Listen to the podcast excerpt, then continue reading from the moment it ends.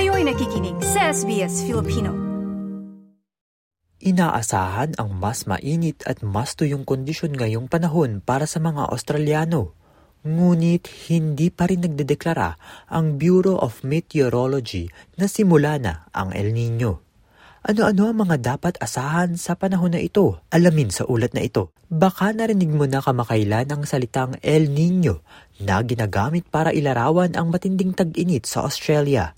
Ano nga ba ito? Ang El Nino ay isang uri ng klima na malaki ang impluensya sa panahon ng Australia. Ito ay bahagi ng natural na siklo na kaugnay sa mahabang panahon ng pag-init sa gitna at silangan tropikal ng Pasipiko. Maraming bansa sa buong mundo ang nagdeklara na na nararamdaman na ang El Nino. Ngunit hindi pa ito kinukumpirma ng Bureau of Meteorology ng Australia. Ayon kay Caitlin Minnie, isang climatologist ng Bureau of Meteorology, Mainit man sa kasalukuyan, hindi pa tuluyang nagsisimula ang nasabing panahon. So the Bureau is looking at both oceanic and atmospheric um, indicators before we declare an El Nino event underway. Uh, so each country has different criteria for how they define an event, um, and that depends on the conditions and impacts individual to that country. Um, and the Bureau's criteria suits Australia best. We're waiting for a sustained atmospheric response before we declare an El Nino event. Karaniwang nagdadala ang El Nino ng mas tuyong kondisyon at mas mataas na temperatura sa karamihan ng bansa, lalo na sa silangang lugar. Ito ay nagaganap kapag ang temperatura ng karagatan sa gitna at silangang bahagi ng Pacific Ocean ay mas mainit kaysa sa karaniwan. Ito ay nagdudulot ng pagbabago sa sirkulasyon ng hangin. Ayon sa Bureau, Indian Ocean Dipole sa Australia ay isa sa mga dahilan din ng tagtuyot. Andito naman ang panayam mula kay Janet Lindsay, isang climatologist sa Australian National University. Although the sea surface temperature pattern that we associate with El Nino has developed very well in the eastern Pacific, so we have a big warm pool of water extending from the South American, Central American coast towards Australia, the sea surface temperatures off the Australian northeast coast have not yet fully developed into an El Nino pattern. We expect those temperatures to get cooler uh, than average, and that hasn't really happened yet, although there are some early signs that it might be starting. Si Dr. Simon Himstra ay ang Director ng Community Risk sa New South Wales Rural Fire Service na malapit na nakikipagtulungan sa Bureau para sa kanilang summer outlook. Ayon sa kanya, inaasahan ng kanilang grupo ang mas tuyong kondisyon.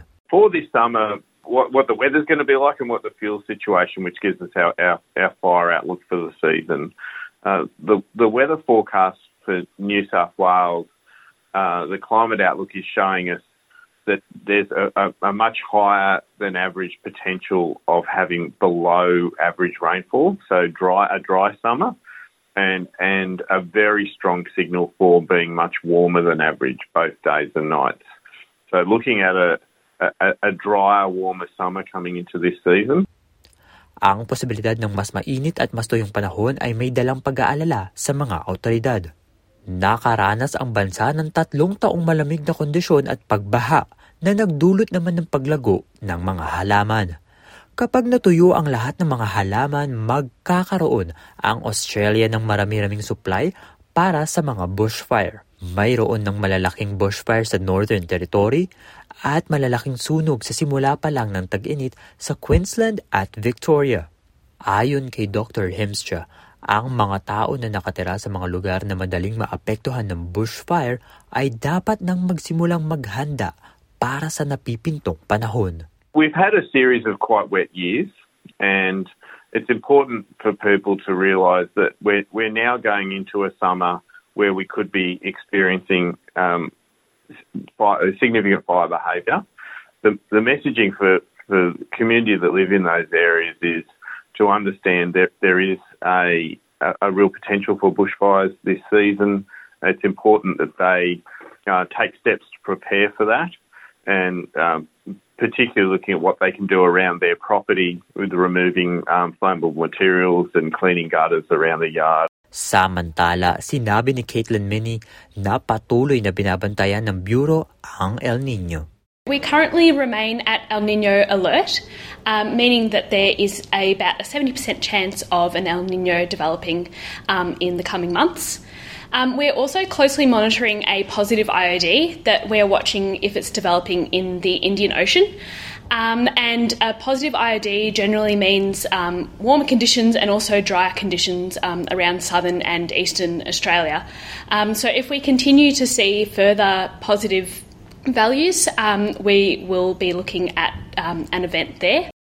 At para sa iba pang kwento tungkol sa krisis sa klima, maaari mo nang sundan ang SBS Climate Calling sa iyong podcast app. Ang ulat na ito ay sinulat ni Shara Hain and Navin Razik para sa SBS News na isinalin sa wikang Pilipino.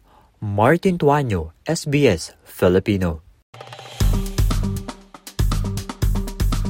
I-like, i-share, mag-comment, sundan ang SBS Filipino sa Facebook.